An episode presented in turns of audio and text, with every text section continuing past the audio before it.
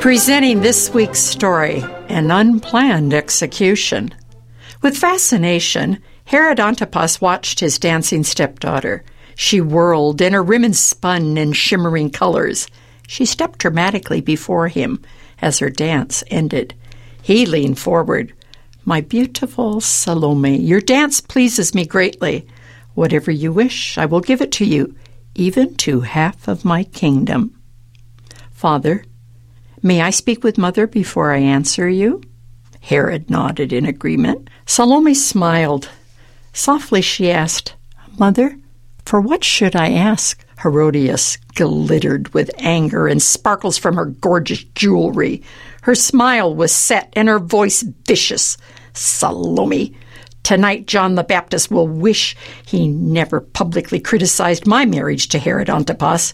You say to Herod, I want the head of John the Baptist on a tray. Salome did so. Herod's relaxed manner disappeared. His guest watched curiously. One muttered, The old fox has trapped himself. He does not want the responsibility for John's death or the disgrace of breaking a promise before his peers. Go! Herod ordered his swordsman. Execute John the Baptist and bring his head. Earlier, John had been imprisoned at Herod's order. John was at that moment in the dungeon, carved into the rocks beneath the lavish banquet hall where Herod and his guests were celebrating Herod's birthday. Soon John's bloodied head was brought in on a tray. Salome took the tray to her mother. Her mother's face glittered with victory.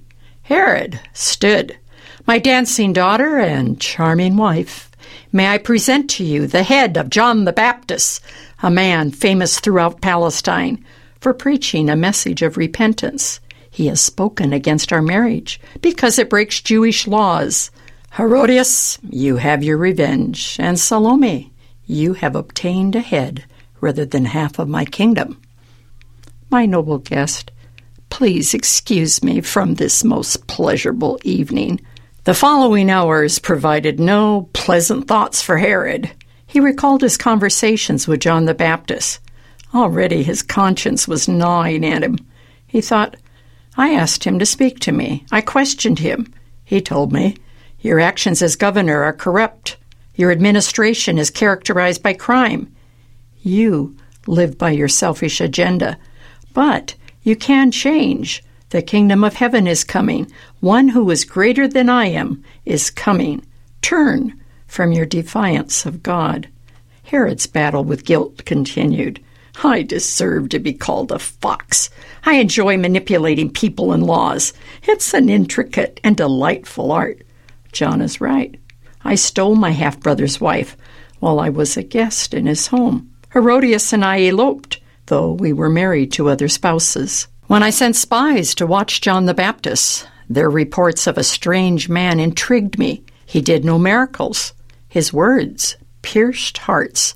He called himself a messenger from God, and people poured out of Jerusalem and all Judea to hear him. He was physically tough. My spies said he lived in the wilderness, wearing clothes woven from camel hair. He ate locusts and wild honey. I laughed the day I received a report about how he talked to some of the religious leaders. They wanted to be baptized. John told them, You generation of snakes, are you running from judgment? Show by your deeds that you truly want to change. He was quite a man. I wish my wife hadn't asked for his head. Unfortunately, he failed to show me respect. I am Herod Antipas, governor of Galilee and Perea. This is Barbara Steiner. Today's story is